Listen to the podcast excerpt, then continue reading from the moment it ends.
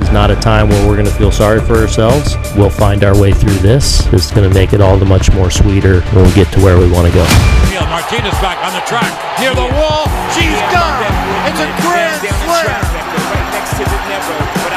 John Giancarlo Nosy He hits a home run, a line drive in the right field seat. A grand slam. And the Yankees now take a 6-4 lead. Kepler lines that in the air to left center. Hicks on the run. Dives. And he made the catch. He made the play. Oh my goodness, what a catch from Aaron Hicks to end it. in that sense, both looking forward to making a deep run into the postseason and ultimately bringing home the title back to New York.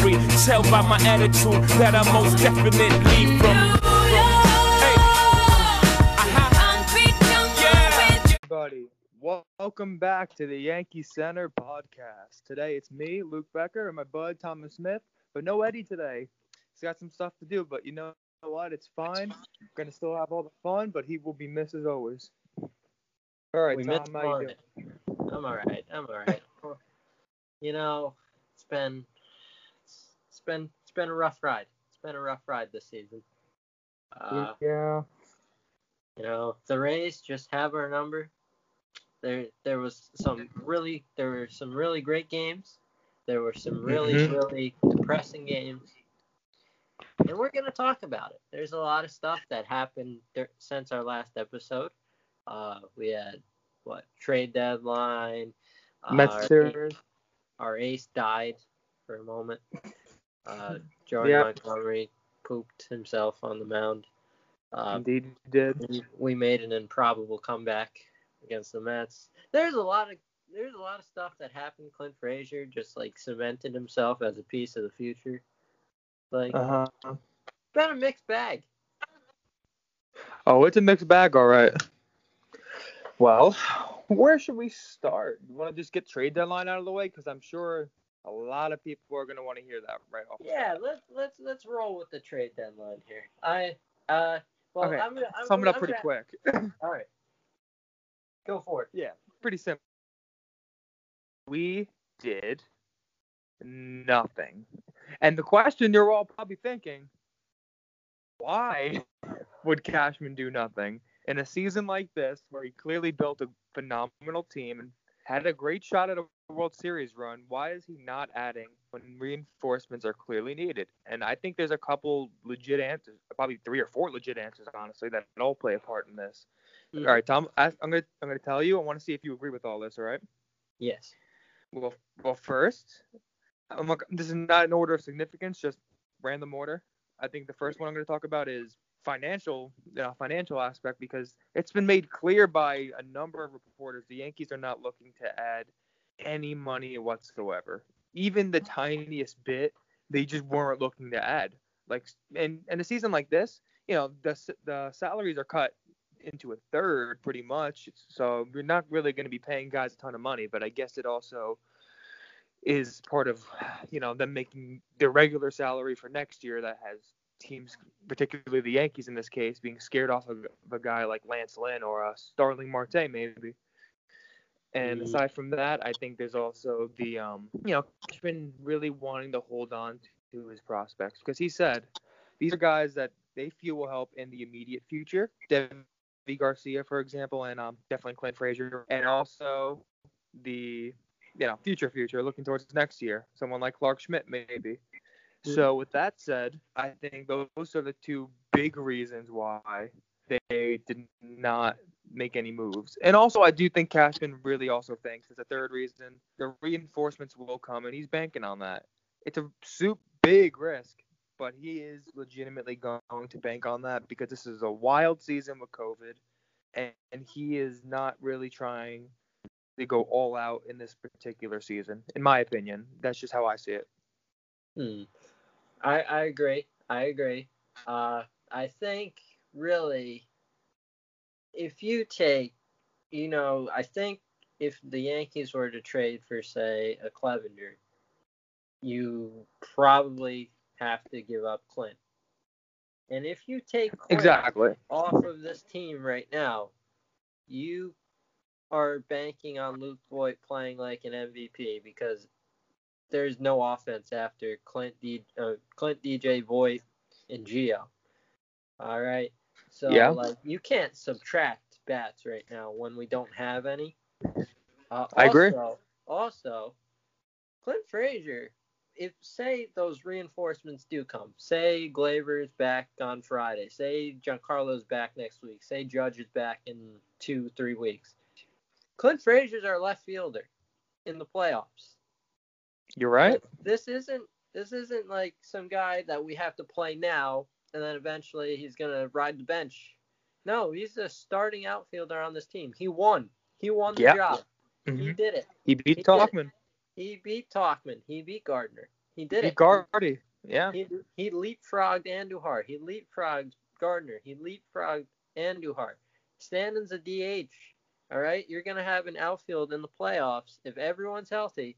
Your outfield in the playoffs is Gard uh, is uh Clinton left, Hicks in center, Judge and right, Stanton at DH, and then late in games you're probably gonna have Gardner and Ta- or Tauchman come in to play left field for Clint. But Clint's bat has really taken off, and he can play defense now, and he's second in DRS amongst our outfielders. He's been tremendous. So, are you going to trade our starting left fielder for a guy who pitches one every five days? It doesn't make sense. I would have to agree. You know, right now, um, with the state of the team, you know, we do technically have, um, you know, Gleyber Torres is coming back this weekend. Stanton, um, should be coming back, you know, within a week, hopefully. But you don't know how these guys are gonna do. You know, Gleyber was totally struggling before he even got injured. I hope he, you know, figures it out when he gets back. But there's no guarantee that happens. Stanton, God knows how long he'll even be back.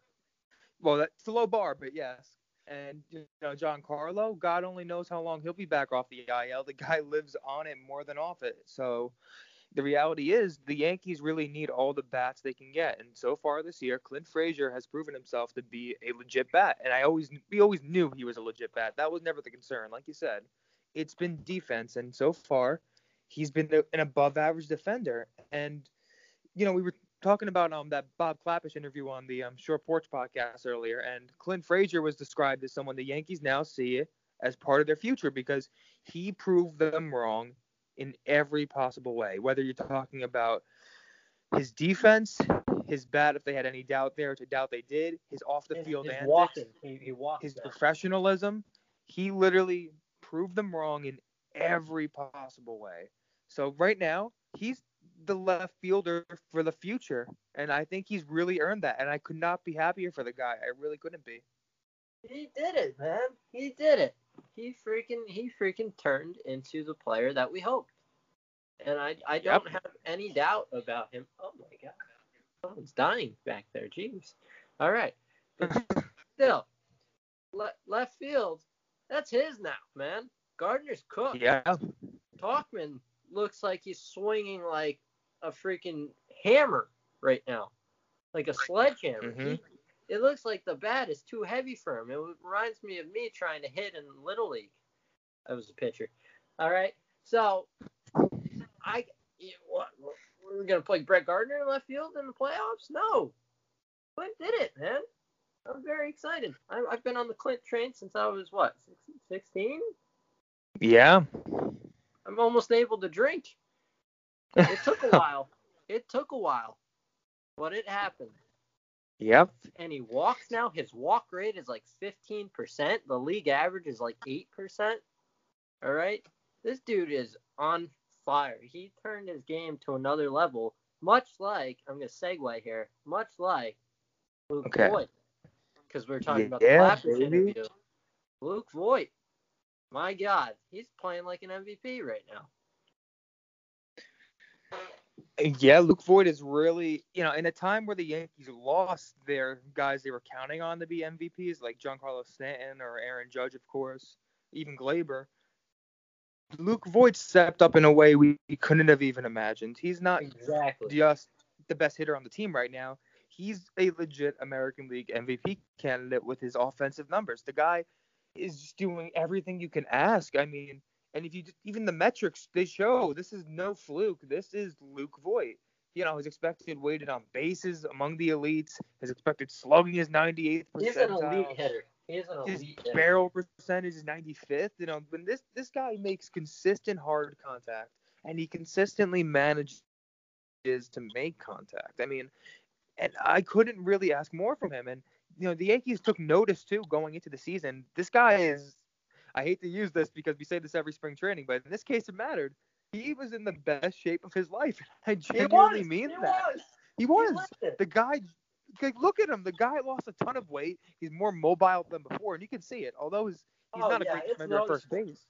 It's No, he's not a great defender at first base by any means, but he is 100% in my mind. I see improvement on his defense, and I think part of that is the mobility. He's able to move a bit more than before. Whatever he did, I want them to teach it to like Giancarlo and Judge. Because this dude became like nimble. I've never seen this.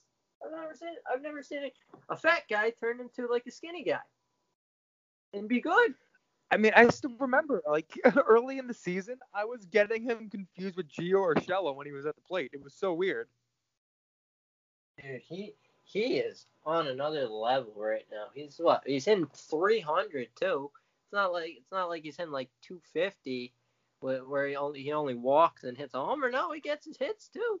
He just does everything. I mean, just analyzing what the Yankees are doing a bit offensively, I've come to the conclusion that as as a team, I think they their philosophy has changed a bit. It interests me because uh, they always value walks, of course, and they still do. Look at a guy like Aaron Hicks, but I do think that they've taken a bit more of an aggressive approach compared to before, because the walk rates on a lot of their big guys this year, I've noticed they've gone down, and it hasn't you know led to a, a decrease in production at all from certain guys like Judge or um, Luke Voit so far, but there is a noticeable dip, and I think that is definitely intentional for just because I see it across the team, with the exception of again Aaron Hicks, who continues to walk like a maniac. But you know, um, I definitely find that interesting. You know, working out so far, so keep it going. Yeah, uh, whatever Luke Floyd is doing, just like teach it to like Gary, like just like hey, just pass that pass that good magic around because we we can use it, especially towards the bottom of the order. You know, we're gonna have to get Yes. Tyler Wade in the best shape of his life soon. All right. Bottom of the order is abysmal.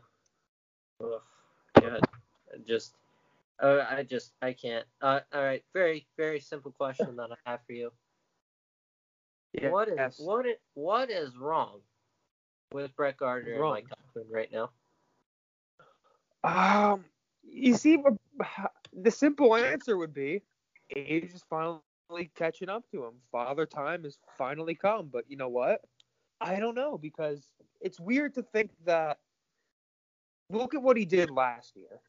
It's hard to imagine such a huge dip there because of age. It just seems a little unusual from one year to the next like that because he, he literally just had possibly the best offensive years of his career last year, and that's not even an exaggeration. Like the guy had what, like 28 home runs, I think, Yep. and he had an OPS in the 800s. Like for Brett Gardner, that's like unheard of. And of course, you can say you know juice balls, but keep in mind, I'm pretty sure the balls are still juiced this year after looking at a decent amount of these home runs. I don't think the juice balls have been taken away at all.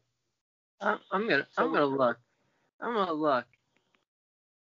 you know, with that in mind, it's hard to think that it's. I don't think it's an age thing, and I don't think it's a juice ball thing either. It could be an age thing. I don't know. I don't know how bodies could slow down in the span of a year, but uh, it seems like some, something's up with him. I don't know what it is. If it is age, Yeah. you know, that's that's rough. His metrics last year weren't too great, honestly. Like it I know they were. it might have been just like a really lucky year for him last year. That But just the happened. power, though, that's the weird thing. The, I don't see how don't the know, power could have been. That's that's so odd to me because how many home runs does he have this year? Like three? Yeah, three. And he has a 633 OPS. Oof. Oof. And it's higher than Gary's. That's that's bad. He had a nice single yesterday, though, Gary. Gonna give him credit for that. I like how he shortened up and like just. I refuse to give him credit. I will give him credit when he does good things. Uh, I'll, it I'll so give him cre- that credit when he does good. I will give him credit when he does good things for a week straight. Yeah, I mean, we haven't. I mean, besides that, he, he had one week where he was hitting some homers, where he hit like a, a homer like three or four days in a row. But really, besides that, it's been like I I did a deep dive yesterday. Okay, so this is gonna be the Gary Sanchez deep dive portion of this podcast. I did a deep dive. Go for it. Into his uh, into all the metrics and stuff.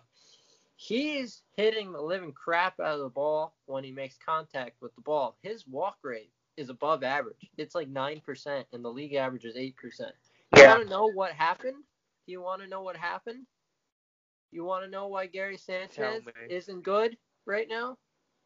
The His K rate. strikeout, his Whiff rate, strikeout what is it? rate, Yep. his strikeout rate jumped It's horrible. twelve percent above his above his career average. He averaged twenty six percent strikeout rate for his career. It's thirty eight percent now. The league average is twenty one percent. So he was already striking out as at an above average rate. But still, it is like in like his like numbers are in like the second percentile in like ex woba and stuff. It's so bad. His contact, he literally lost the ability to make contact with the baseball. That is the issue. If he makes contact with the baseball, his barrel percentage, his hard hit rate is crazy good. He would be having like a Luke Voit season if he could make contact with the baseball. That is how that is it is bizarre. He's hitting like 143 against fastballs this year with like a Yikes. 197 expected batting average. So it's not it's not like he's like it's not like his expect he's like oh, underperforming too much. He's just been that he just can't put the bat on the ball right now, and it's it's Yeah. scary. It's scary to see a 27 year old not be able to make contact with the baseball. I mean, it's hard to disagree. You know, Gary Sanchez is a guy we've been counting on for years. He's always been an offensive force going back to 2017, 2016. And I mean, hey, even parts of last year, he really looks like He Gary had- he- Sanchez. But He was great last year, besides July.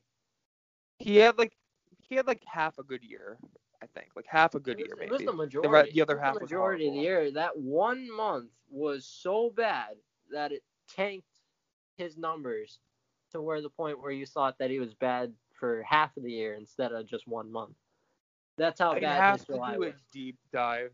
I'd have to do more of a deep dive on that, but yeah. Um, but Every other month regardless, besi- you know, Gary. Every other month besides July, his o- his OPS was above eight. I think. Okay. And you know what? If that's the case, then yeah, that's more than acceptable for Gary Sanchez. His- because as a catcher, that's a so pretty- bad. Like, no, I remember. issue. That's the issue. But I mean- Gary. his slumps go for too long. They go. That's what like, I'm saying. In, in September, did he have a good month? uh, I believe he came back. Remember, he got hurt, so he played like ten games, but he hit like a few homers during that month. So it was like he he had like a, a thousand OPS in September, I think. Okay, Just that's weird because I remember him being so horrible going into the postseason, so bad. that was because Not just in he had to come back from it. the injury. He had to come back three yeah. days before the playoffs were about to start. He only played like ten games in September. Like the first week of September he played, and then he got hurt. Then he came back, played like three games at the end to try to get some at bats and that. And so that's that's how you remember Gary kind of finishing. But he was much better than the 232, 320 on base percentage that you saw he was he was probably supposed to hit like I believe his expected batting average was like 250, even with the bad month. So like he was great last year, besides one month. Look at me, look at me defending Garrett. I just I am struggling to defend him if I'm being honest, but you know what? I hope he figures this out obviously because he's an important part to this team. I don't know what the, the Yankees would even how they would approach this if he doesn't figure it out. You know, you said we said in the what we saw in the Klapisch interview, you know, internally they are getting kind of nervous on Gary, and it's hard not to get nervous. You know, I personally have very little faith in him right now. I'm being honest. I really don't have much, and the Yankees seem to be heading that way if things continue the way they are. And to, to clarify, I don't think the Yankees intend to get rid of him. I think, regardless of how he plays, the Yankees are going to ride him out until he is a free agent, one way or another. Simply because they do not want to spend, let's say, a crazy amount on someone like Realmuto, and the Yankees. They've been drafting a while now. You know, they've been preparing for Gary Sanchez potentially leaving, and I fully expect him to leave when that time comes. And I think they're banking on someone, whether it be you know an Anthony Seigler or Josh Breaux or an Austin Wells, please be Austin Wells, that comes up and saves the day at catcher. But we're gonna have to wait and see on that. Yeah, uh, with Gary, it's like he de- he can determine his future these next two years. If you want to, he's got to make contact with baseball. Simple, simple as that. He's his framing numbers great. He's got a gun for an arm. He, everyone loves throwing to him. It's not he's not a bad guy.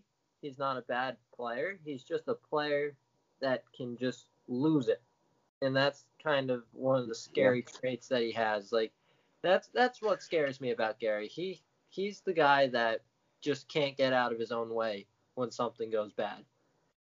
And, mm-hmm. the, and it's really hard to commit to someone like that when you know if this guy has like one bad game, it could turn into one bad month, could turn into one bad year. Yeah. And now here we are. He's hitting what 200 the last three years, and it's like he had he had a great great year last year, bad 2018, a little unlucky in 2018, but now this year he stopped making contact with the baseball, and it's like well, when Gary Sanchez makes contact with the baseball, that's when that's when Gary's at his best. Well, yeah, I mean, you can say that about any player. You know, you have to make contact one way or another, or at least enough contact. Right now, Gary Sanchez is not even making close to enough contact. I mean, you know, it's okay to have a high whiff rate if you're, you know, capitalizing when you need to. Because look at someone like Luke Voit, for example. He has a very high whiff rate, actually. You know, the guy whiffs quite a bit, you know, and but he, that's okay because he still manages to take his walks when necessary, despite his walk rate going down, which is fine. He's still aggressive, and anytime there's a meatball pitch, hard to the zone, he destroys it. He does what he needs to do with that's those pitches. That's Sanchez does not. We that, saw the that's numbers. The big issue. Yeah, we saw the, we saw the meatball numbers. Gary, I don't believe Gary has a hit on a meatball this year, on a pitch right down the middle, and he is not hitting fastballs. And that just is just it's really concerning. It's really concerning, and really, I don't. He's got to figure that out. He's got it's mechanic. It's got to be mechanical. I don't think his bat speed went that that that that sour that quick. I think he's got to do something different here. I think it's both mechanical and mental. I think it's a bit of both for sure. Um, you know, the Yankees definitely have a predicament right here, right here with Gary Sanchez. Let's hope they, they figure it out. But there's not too much they can really do if it's mental, which I think it might be. Um, as for mechanical, you know, people love to shit on the coaches so much, but it's up to the players to make the necessary changes after the adjustments are made and given. You know, so much a coach can do, and that's the reality of it. You know, I saw people trashing Matt Blake the other day because of the, you know, the pitching performances recently. But you know, how what do you expect the guy to do? You know, when Jordan Montgomery has a start like that, what? What do you expect him to do? Magically fix him for the rest of that start? When pitching coaches go to talk to the pitcher, do you think they say, "Oh, you have to make this mechanical change and they'll fix the rest of the start"? No, more often than not, it's just going to be a simple little pep talk. That's pretty much all the pitching coaches do during games it's it's the outside of that makes pitching coaches so valuable, and that's where Matt Blake comes into play because of his analytical mind, where he's able to make these changes to spin rates and really just make crazy changes that you probably don't even know about. So before you go trash and Matt, oh, we lost we lost Luke. We five lost minutes, Luke. and then he's not a bad coach, and I can guarantee you right. Uh, well, point is, Matt Blake doesn't suck. yeah, yeah, yeah. We, we, we, we all we all caught the point. It's yeah, I totally agree. Uh, Matt Blake, Matt Blake's okay. Matt Blake's, uh, but Matt Blake is not the reason why Gerrit Cole got shelled. Matt Matt Blake's not the reason why Jordan Montgomery got shelled. You can teach the player and it's a short sample size. Very small, very small. Two starts, really. I think everyone's kind of running I- I- hot because it's I- I only think 60 season- games. Dude, that, that's my point. I mean, the whole season is only 60 games. I'm not even going to judge Matt Blake on this year. Next year is where I'm going to be more interested in seeing the full pitching development over the course of a real and full season. After that, I will make my assessment on Matt Blake. But this year, I'm not making assessments on anyone based on shitty performances. I'm just not. I mean, I'll be encouraged by guys that perform good, of course, but you know, I'm not going to shit on guys if they have a bad year entirely because you don't know what they're going to do in a full season. You're talking four months where they could could have potentially made it up. Yeah, Gerrit Cole is losing 20 starts this year. He's losing. That's what he's losing. He's losing 20 starts to turn it around and turn into the Cy Young guy we know he is.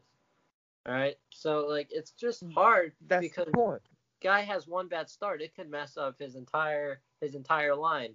Oh my God, Gerrit had a four ERA this year. Well, he well he's been great for like 10 out of the 12 starts, but the two starts he stunk, and that kind of tanked the numbers. And it's just like it's like you just really can't judge this year. You can judge the batters a little bit more, but really is 12 starts enough to judge a starting pitcher? No. These guys throw 30 every year. So Yeah, I actually fully agree with that. I think the batters you can judge definitely judge more because the sample size is gonna look a bit better, and plus you can just get an idea of where they're at to an extent. You know, with someone like Luke Voit, who we, you know, he was hurt at the end of last year, so it was important to see this year, even though it was a short season, how is his body gonna respond now that the the core injuries are gone? He looks like he's in better shape, and we're seeing right now he's having a great year, and I think that's very important for the Yankees to see because now that's a guy they can rely on at first base Yep. for the foreseeable future. Because going into the season, you know, we had a lot of Mike Ford versus Luke Voit talk. I can guarantee you, there's going to be none of that going into next year. Nope, that's dead. That's dead. All right. That, Uh, that's dead.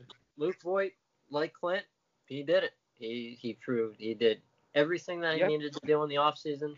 He made all the improvements, got in better conditioning, got slimmed down. He's hitting for a high average, which is pretty cool to see. It's not not really something you see these days where you see like a slugger like this, like this big meaty slugger who swings so hard, hit like 300. So that's a really cool thing to see. He's got if he were playing a full season, he'd be on like a 40 homer pace or something like that. So really just yeah, Luke Voit, he's the future at first base, and you can't really question it.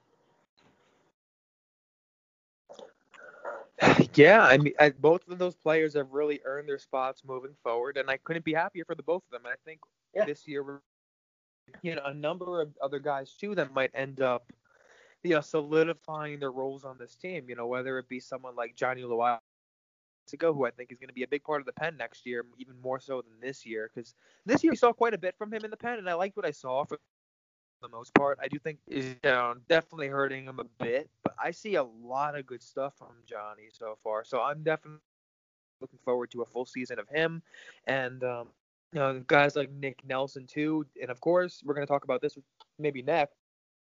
Um, Deivi Garcia, bro, only one game of course, but you cannot Oh, yeah. be Let be let's more get let's encouraged by get that to first Deivi. start as a Yankees Let's fan. And well, let's wait wait wait. Let's recap. Klapisch, he we- said straight up that Yeah. one start alone. Oh yeah, Yeah. I was wait. gonna say that yeah yeah yeah. You can one say. it, You start can say. alone. I'm not gonna say made him off limits, but it played a role. Yeah, really, it made them more comfortable. Basically, what Klapisch was saying, because I was the one that that listened. It was basically him saying that Clap that Deivi's start really made them very comfortable, saying, "Hey, we don't really, we can just give this guy a shot here," because they were already really interested in Deivi. Like they they were really intrigued by what he brings to the table, because he's not quite like anyone in in the minor leagues because he's got that weird deceptive delivery that nobody does anymore besides Cueto. He's got this high spin rate. He's this kind of shorter guy, which is like intriguing, and he's got like this crazy spin rate. And so it's like, yeah, this guy just this guy just shoved against the Mets, which is a good lineup, and let's just see. Yeah, I mean, um, right now with the state of the rotation, Davy Garcia is without a doubt you know part of this rotation now. I think I really don't think there's any doubt there. And um, like you said, the spin rate was really great. His delivery is very interesting, and I think that um, you know, I'm I'm very surprised honestly. Um, because going into this year, although I I like Deivi, and I'm gonna be honest, I had doubt about him as a starter strictly because of his frame, and of course he struggled a bit during um summer camp. But you know what? That didn't mean Yeah, that much mean you know a lot of guys struggle during summer camp slash spring training. Exactly. So um, I took that with a grain of salt, but of course it left a naturally just left a bit of a bad taste in my mouth. So um, I kind of went into the season a little down on him, and plus he just never seemed as polished as a guy like Clarke Schmidt, who I really was so all in on, and still am to clarify. But um, now that Deivi Garcia is really showing, he's more polished than we could have thought. Probably, I think that he's gonna get a. And Clarke Schmidt, well, honestly, I don't think he's going to get any this year. I'm being honest. I think he's going to stay down the entire year. And next year, the Yankees will go into the season, give him a start. And I think he's not even going to get his start, honestly, until after they get another year, another year of service time after the one they just got this year, because they're going to manipulate that as much as they can. Because I know the Yankees by now. They are milking Clarke's financial cow right now. Uh, yeah. so- Yep. Uh, yeah, I would have unless there's an injury. Unless there's say Tanaka's head explodes, then Clarke's There's- going up. Or Jordan Montgomery in the bed here. Don't do that again, Jordan. Avoid that. Uh, so let's recap. Let's recap the games, and then we'll get into the Rays Yankees rivalry. Uh, so when was the last time we recorded? Um, it had, it had to be right before the Mets series, right? It, It could have been was an- any three. earlier. It was, I. I believe, three series ago. Right? We didn't Three. recap the What was, Braves. before, what was before the Mets? It was the Braves Braves series, right before the Braves. So, all right, I'm not gonna get too. We're not gonna get too much into that Braves series, other than Cole. That was when Cole had his first stinker. Judge got hurt. It was terrible. We lost both games. Chapman blew us. No, no. Green blew the blew the save in the eighth on the second game. It was terrible. We had a rain delay. I believe there was like a. That was during when the uh, the uh, boycotts were going on, and that was crazy. And then the Mets series. Let's just get into the Mets series. The first two games, that was not Yeah. fun. That for the, but the the last three games, that was really fun. So let's get into the Mets series.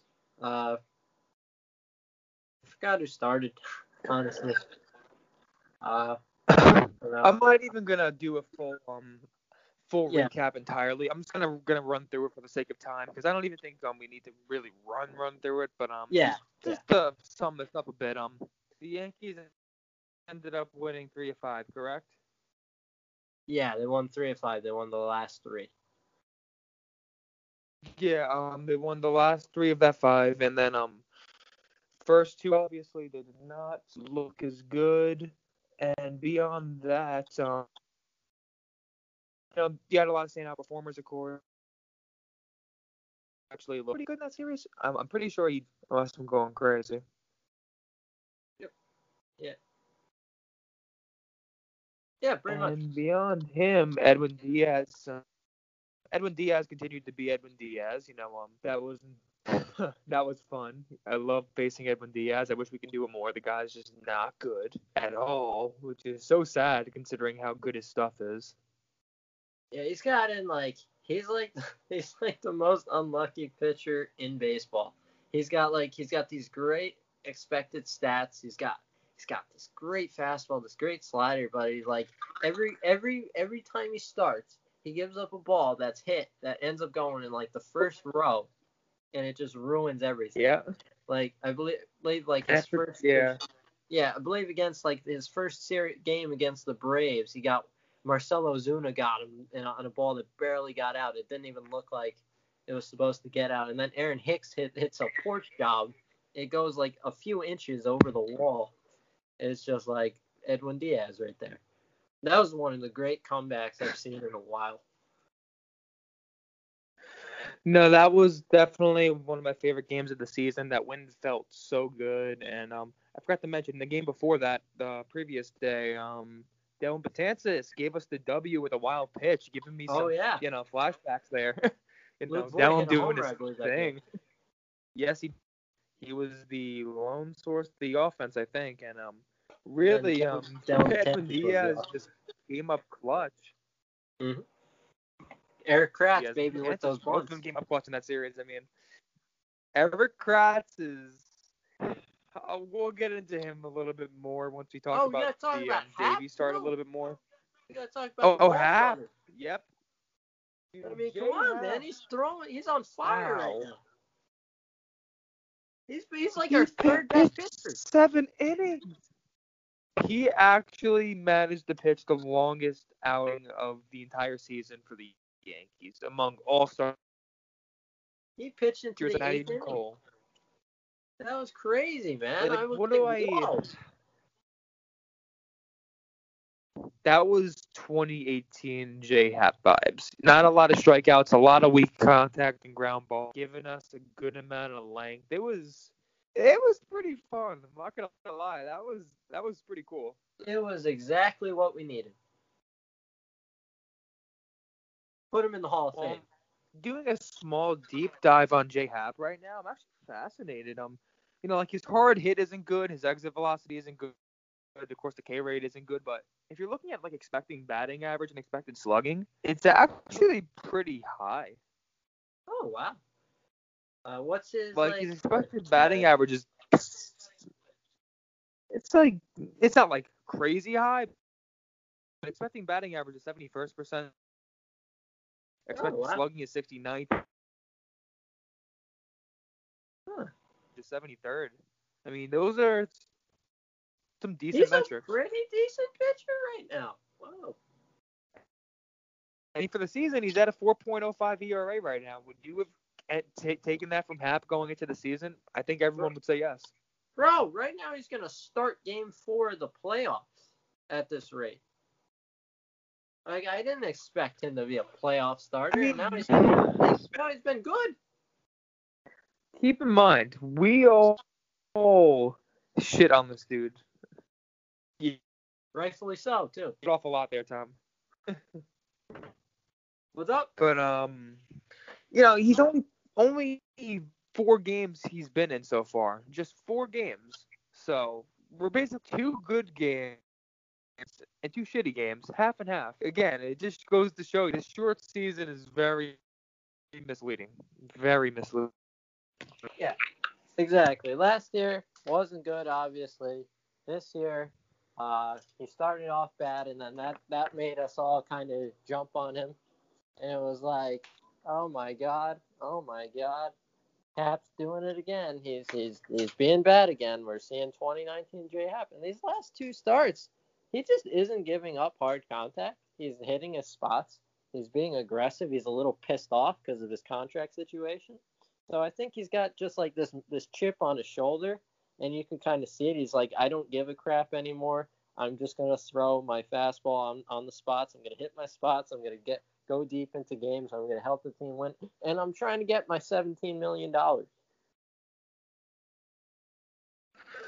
Yeah, that pretty much sums it up. And right now, um, the Yankees are absolutely not going to let him get there, regardless of how he plays. Let's keep it real here. They, I- I they're want- not. I, I still They want are not- Oh yeah, me too. And I the Yankees do too, especially after this COVID year where they're looking to shed as much salary as possible in places they can. They are not going to pay J Happ in his age what 39 season maybe um 17 million dollars. There's no chance in hell they Just not happening. It's just not. But yeah, That's but- just us being honest. But hey, whenever he starts, at this point, whenever he starts, he's starting today. I'm gonna root. I'm gonna root my ass for him. I hope that he ends up with. I believe he needs like 10 starts or like 60 innings. I hope he ends up with nine starts and 59 innings, so we can avoid the option, but also have him pitching as well as he possibly can.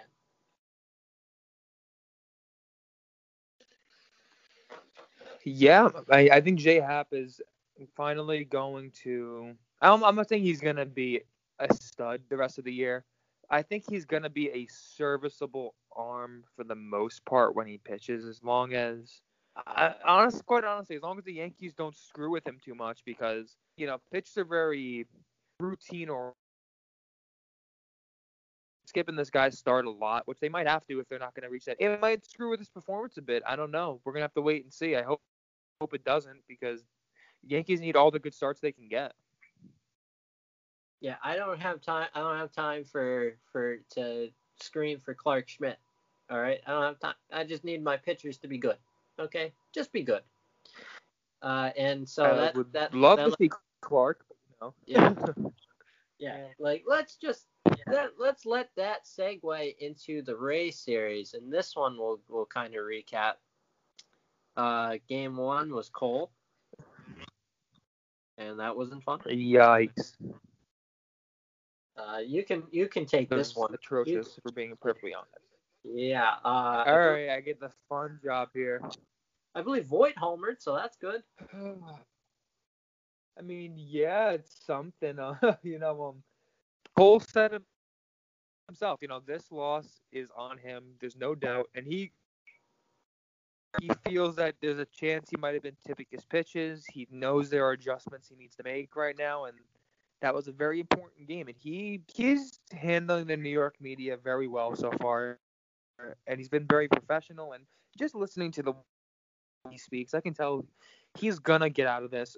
I'm not really worried about him. I never have been. He's the kind of guy where he's gonna figure it out because he is too smart not to figure it out. He's too talented not to figure it out.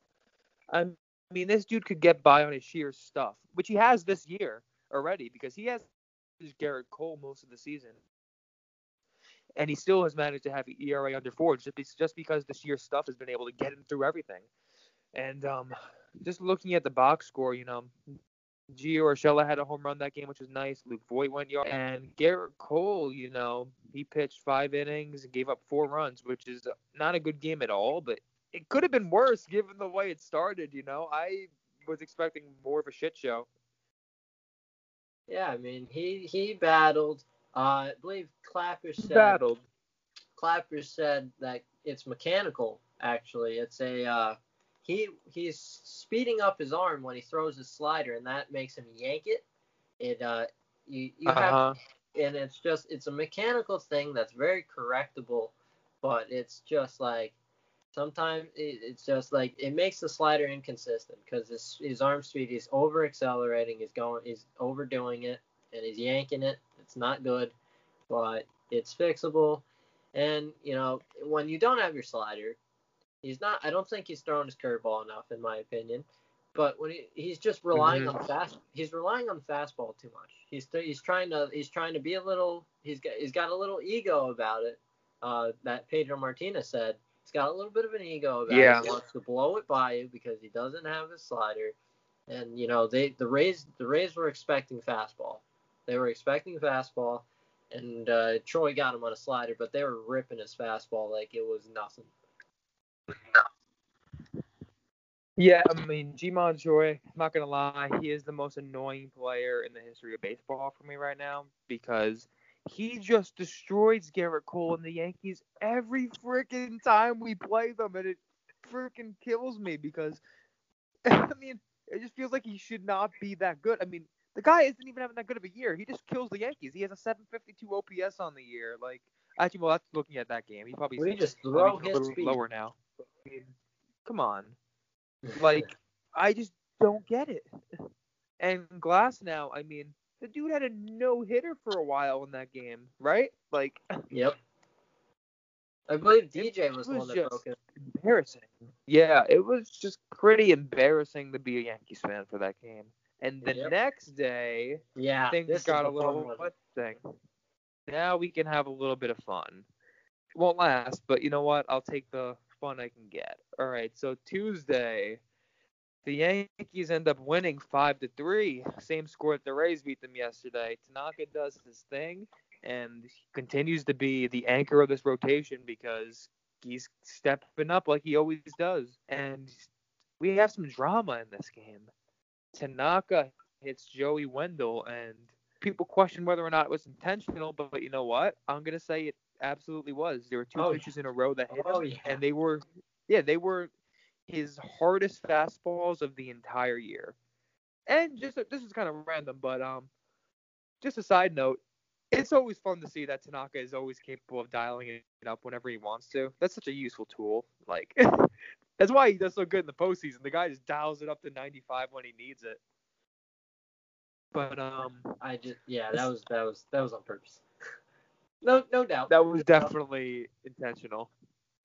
And the reason why they responded that way is because the whole, and just in general this year, they've been getting a lot of fastballs up and in on the Yankees. They have not liked it, especially on DJ. I think Boone said going into that last game of the series, he counted maybe six fastballs up and into DJ on the year, and that is something they were not happy about because DJ is obviously such an important part of this team, and if you lose him for an extended screwed if we period of time, it, it's over. You know, I mean, just look at the change in the offense since he's been back. Um, obviously the offense is not full. It's it's not there yet. We're not full strength at all, but you can feel a difference in the team already.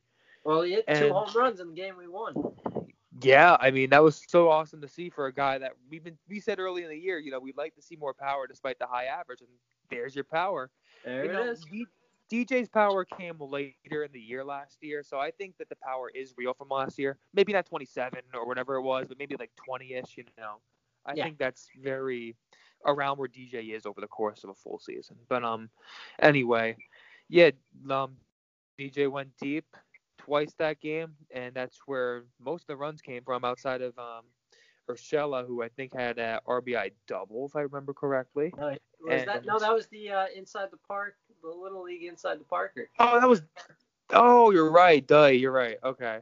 Yeah, That I believe sense. like Um, I believe uh, Voit Voit got a hit, then Clint got a hit, and then uh, Yeah. Gio hit the ball past Kiermaier, Yes, you Uh, are correct.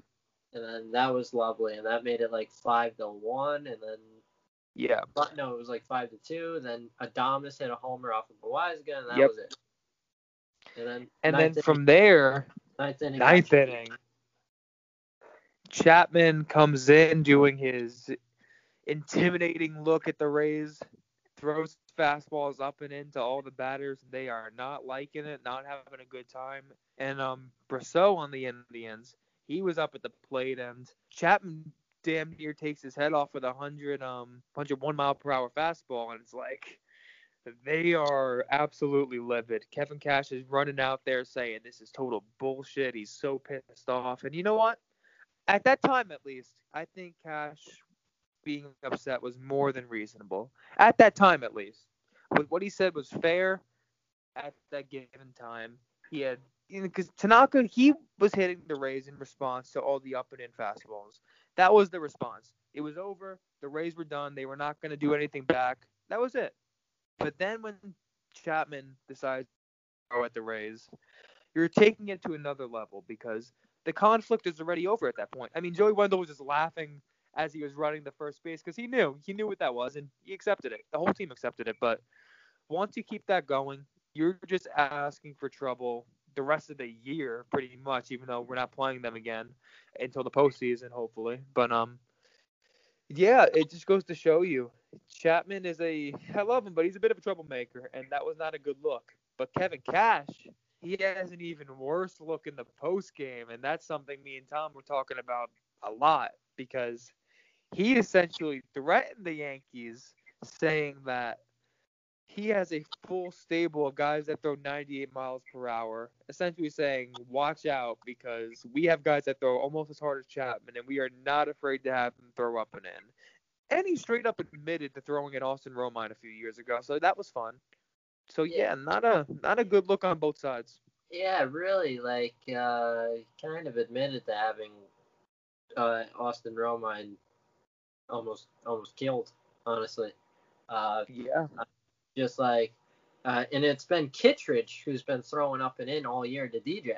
Kittredge has thrown multiple pitches up and in. It's been Ki- so Kittredge is a big kind of troublemaker. I believe he's still on the team. I, I believe he had like a 7 ERA in 2018. So really, all he's good for is a knockdown.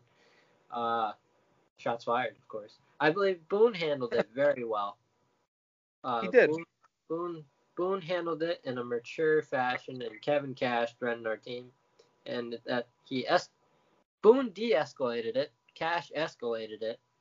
Uh, so there, there you go. There.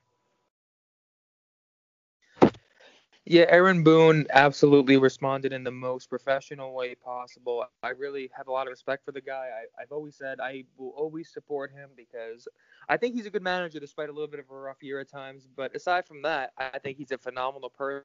He connects with the players so well. So, you know, in situations like that, it's always good to see how he responds. And he did everything he could have to keep it professional, unlike Kevin Cash, who I really don't like. It's very similar to the way I didn't like Alex Cora after that one interview in um maybe it was 2018. Um, I forgot what he said, but I remember it's the one where he just walks off after. Yeah, how's that for a quality start? Yeah, yeah, like it's the same type of thing where it just brushed me off in such a wrong way. Where forever now, I'm just gonna dislike the dude. I just like, don't think I just don't I- think managers should be like that. No, it's very just unprofessional, and it's just a horrible look. Like he's talking about you're teaching your players the wrong things, and we're talking about Aaron Boone. Well, look at what you just taught your players. You're you're Yeah, you just admitted you admitted to having Kittredge throw it. Roll mine. Like you're teaching them the wrong stuff entirely, and you're gonna question Boone and the coaching staff's teaching. Like, come on, that's just bullshit. I mean, it's just it's the ultimate hypocritical kind of statement there. I mean, and then It is. Boone, then Boone and Cash got the same amount of games, and Cash Cash Cash was the guy that escalated. Cash should have gotten two or three, and like Yeah, obviously, at least that, that's not right. yeah, obviously since Tanaka threw at Wendle, I'm okay with like we all know that Tanaka threw at Wendle on purpose. I, I'm okay with Boone getting one game, but I'm not okay with Cash and Boone after Cash's conduct getting the same amount of games. Yeah, I, I couldn't really disagree with that. And um, another thing I wanted to point out is um, you look at the Joe Kelly suspension. That was um eight games, and that was after he appealed. And it just feels like even more after that. And Michael Kay was talking about this. They are really protecting the freaking Astros, bro, because this is the exact same situation. And Joe Kelly got a much, much larger suspension for what to me what looked like what was unintentional, honestly. You know, Chapman that was was, intentional. Yeah, but Joe Kelly, that was not even an intentional thing, and he managed to get more than double Chapman's suspension. And initially, he had like triple.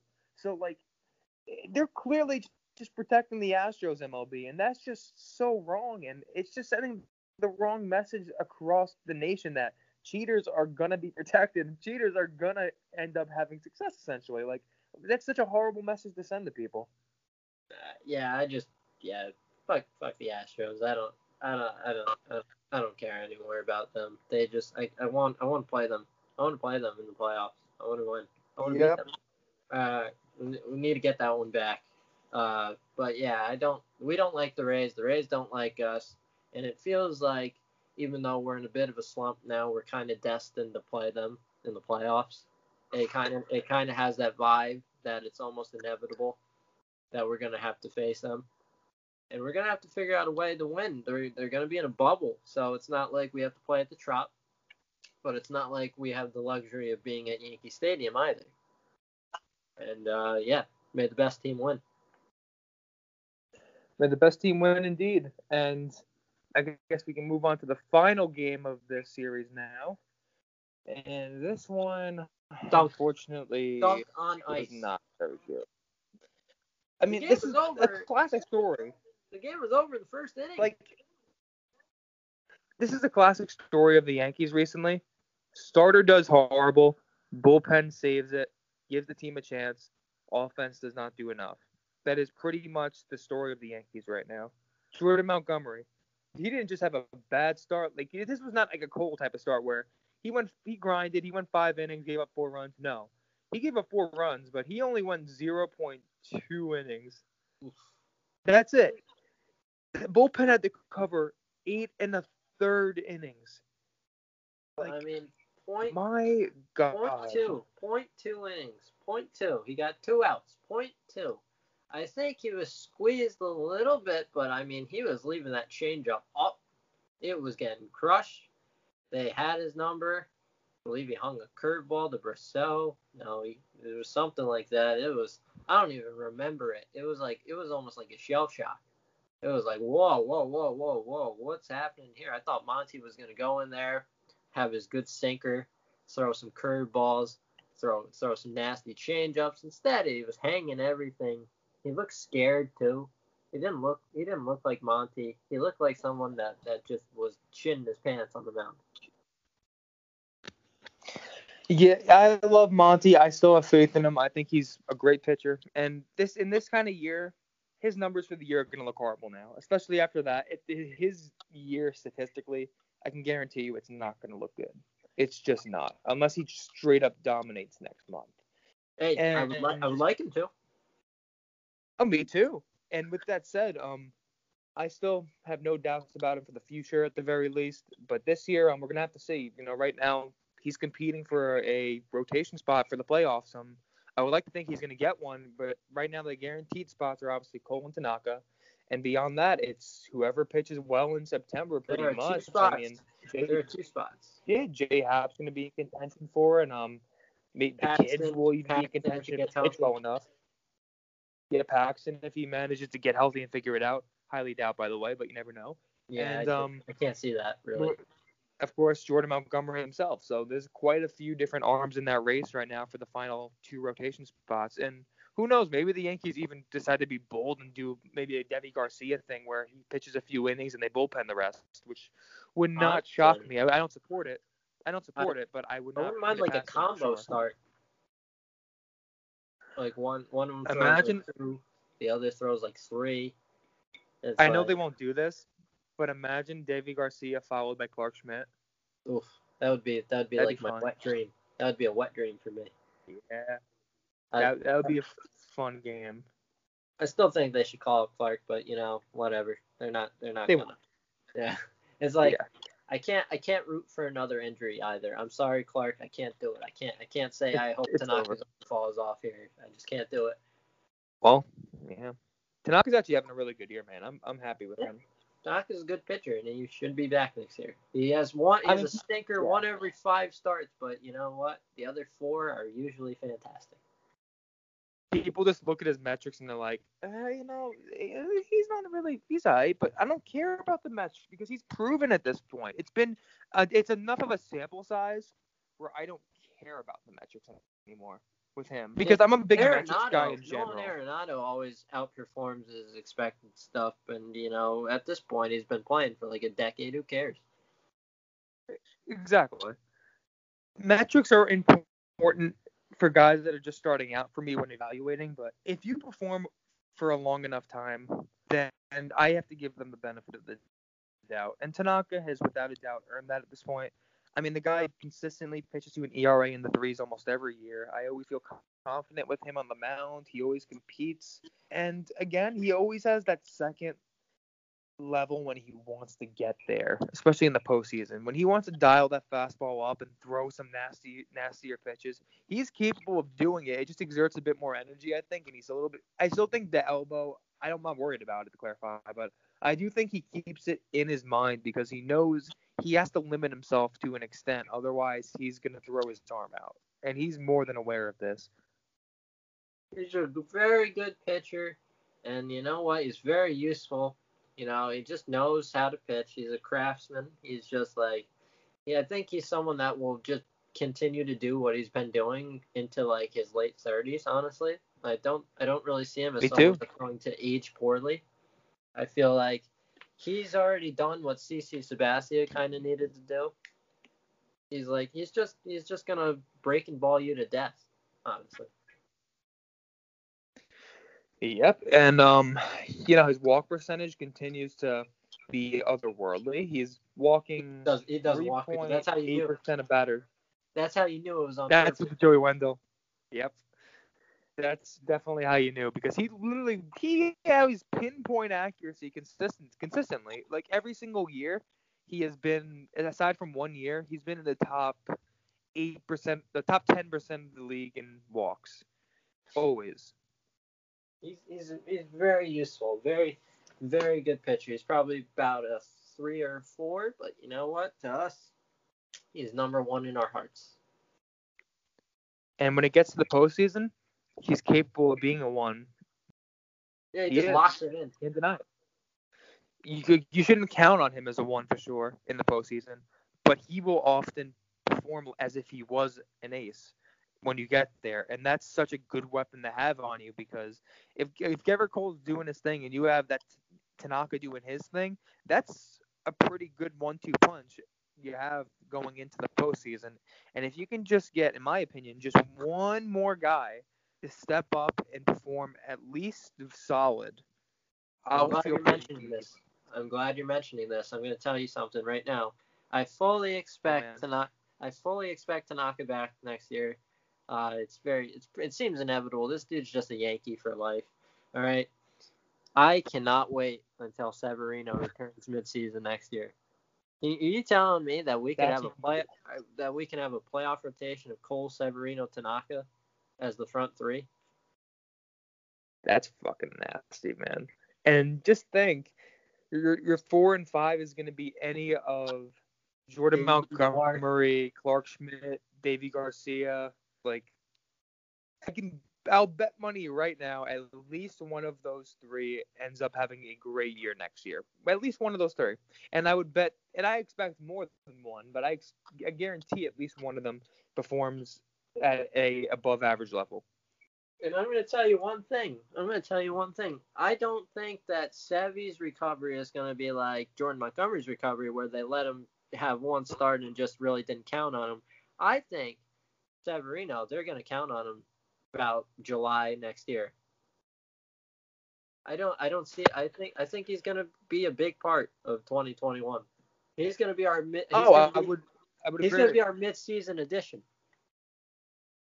I absolutely agree because well Montgomery um he came back a little later than Sevy's probably gonna end up coming back. That's the thing because he got surgery during the season, probably like maybe in May if I had to guess. Yes. When Sevy he got, got in it, February. Um, Sevy got it in March, right? Or no, February.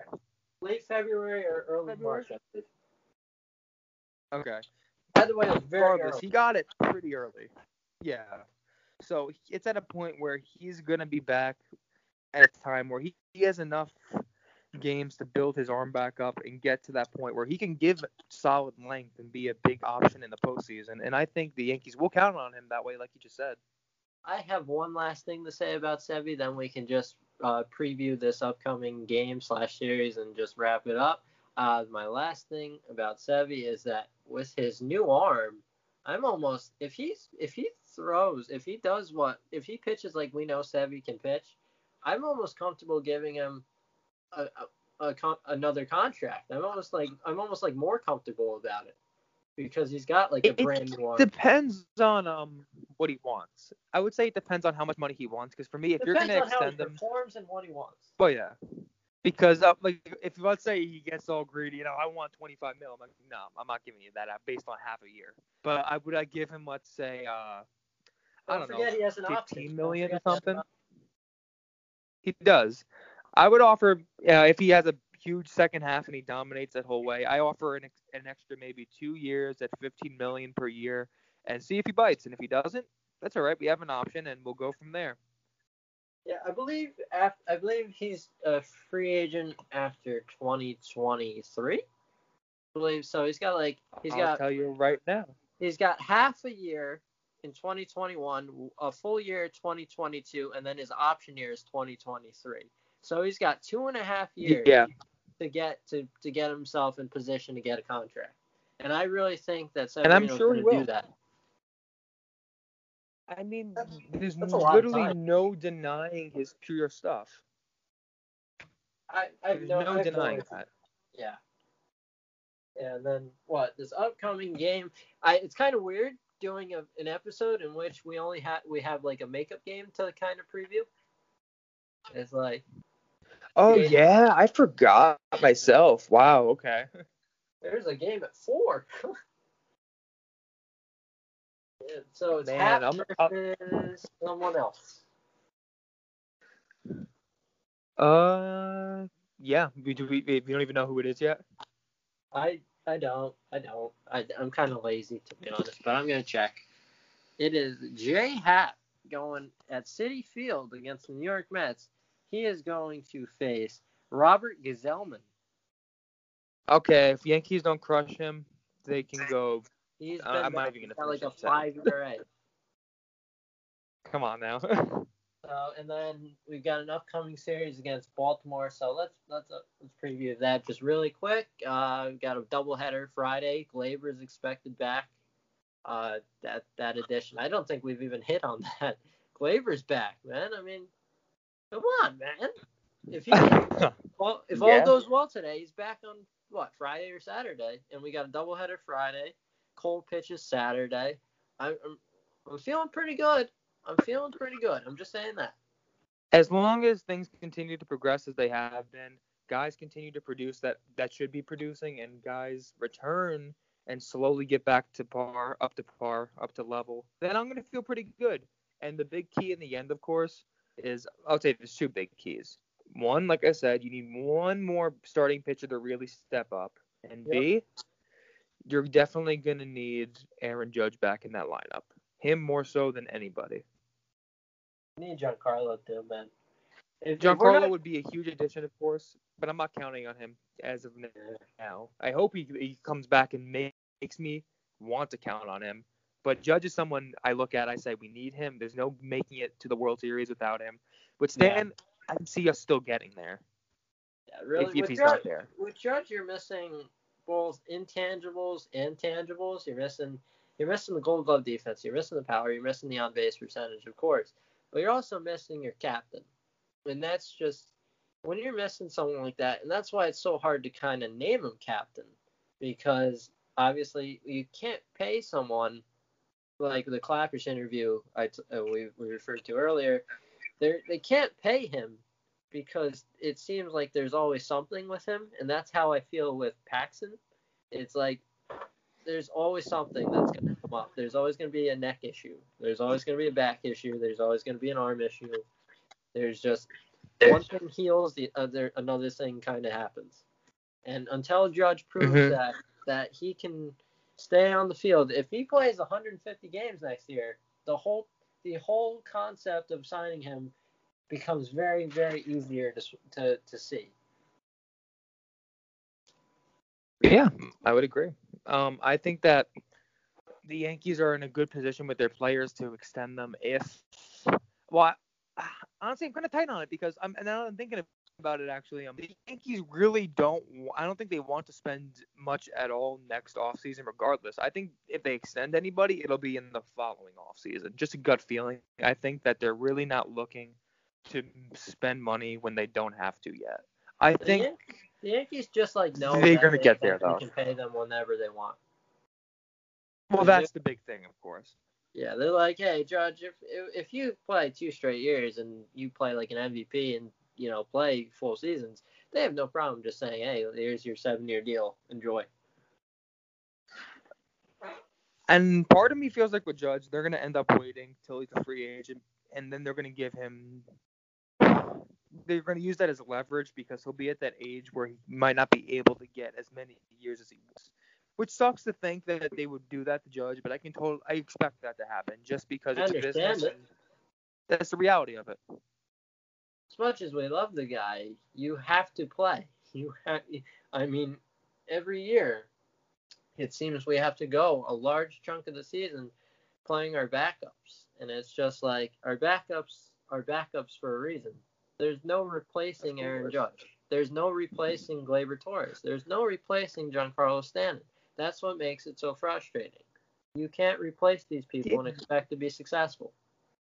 The next man up thing was fun while it lasted, but in most cases, when you have that many backups um, playing, they're going to get exposed. Most of these guys are not going to be able to perform at an above average level for the full year like we had in 2019, where you literally had every single option figuring it out, whether it be you know, Cameron Maybin coming in raking, uh, Gio raking, although he's still raking, but you know what, he's an exception. Mike Ford doing his thing last year, and so on and so forth. You just had every single guy that could step up, step up, and that's kind of what the Rays have going on right now, where they have so many different injuries on their pitching staff, but you wouldn't even know because every guy that they rely on still to this day, we saw it in that Rays series. They still managed to pitch extremely well and it has not really hurt them much so far. So, you know, props to them. But if I'm being honest, um, I think they're having a case of what we had last year. A lot of luck, honestly, and I don't think it's well, it might not last. We're gonna have to see. I I hope it doesn't. That's for sure. Yeah, that's. I think they're just having kind of a nice run. Uh, you know, but I'm just tired of having to kind of constantly replace the guys that we kind of expected to lead us to a championship. We expect Aaron Judge to lead us to a championship. There is no winning a championship if Aaron Judge isn't playing right field in the playoff. It just won't happen. It won't happen. Mm-hmm. We need these guys on the field. And honestly, if Judge couldn't run to second base without re-aggravating the calf, Stanton couldn't slide into second base without he probably tore the hamstring, knowing him. It, it's it, I don't think it's a strain anymore. I think he tore it. Let me be honest. All right, it's taking way too long. It's it's it's. I think he tore it. Gonna be honest. Uh, you know, Gleyber couldn't run to first base. I mean, what's what's happening, man? And like, we just there's no winning a championship without them. Unfortunately, the Yankees have been having to play without them, like we like you said, and we need them to win that championship. So hopefully, Gleyber Torres manages to produce at his 2019 level again. Everyone comes back and performs to their to doesn't even have to be to their best. At least at a serviceable level where they're at least being somewhat close to what they should be. I don't need Stanton to be an MVP when he comes back, but do I need him to play? I don't know, maybe to an 850 OPS or something. Yeah, because it's Giancarlo Stanton. You expect that kind of production out of him. I don't need a thousand OPS, but I need solid, all close to all star level production at least, and that's the reality of it. So right now, as Yankee fans, all we can do is hope for the best, and let's hope we kick the Rays, not the Rays, um, the Orioles out Yep. And series, and that we take care of the Mets today. Yep. And my last point is Well- we we didn't we didn't go into this season eh, with we didn't go into the season caring about MVPs. We didn't go into the season caring about you know All Star appearances, uh, Cy Youngs. We don't care. The reason we are playing the 60 game season is for one reason, and that's to win a championship. So if they can get back, if George Stanton and Gleyber can get back, play like we know they can, and win us a championship, all will be forgiven, and then we'll focus on keeping them healthy in, in a full season next year.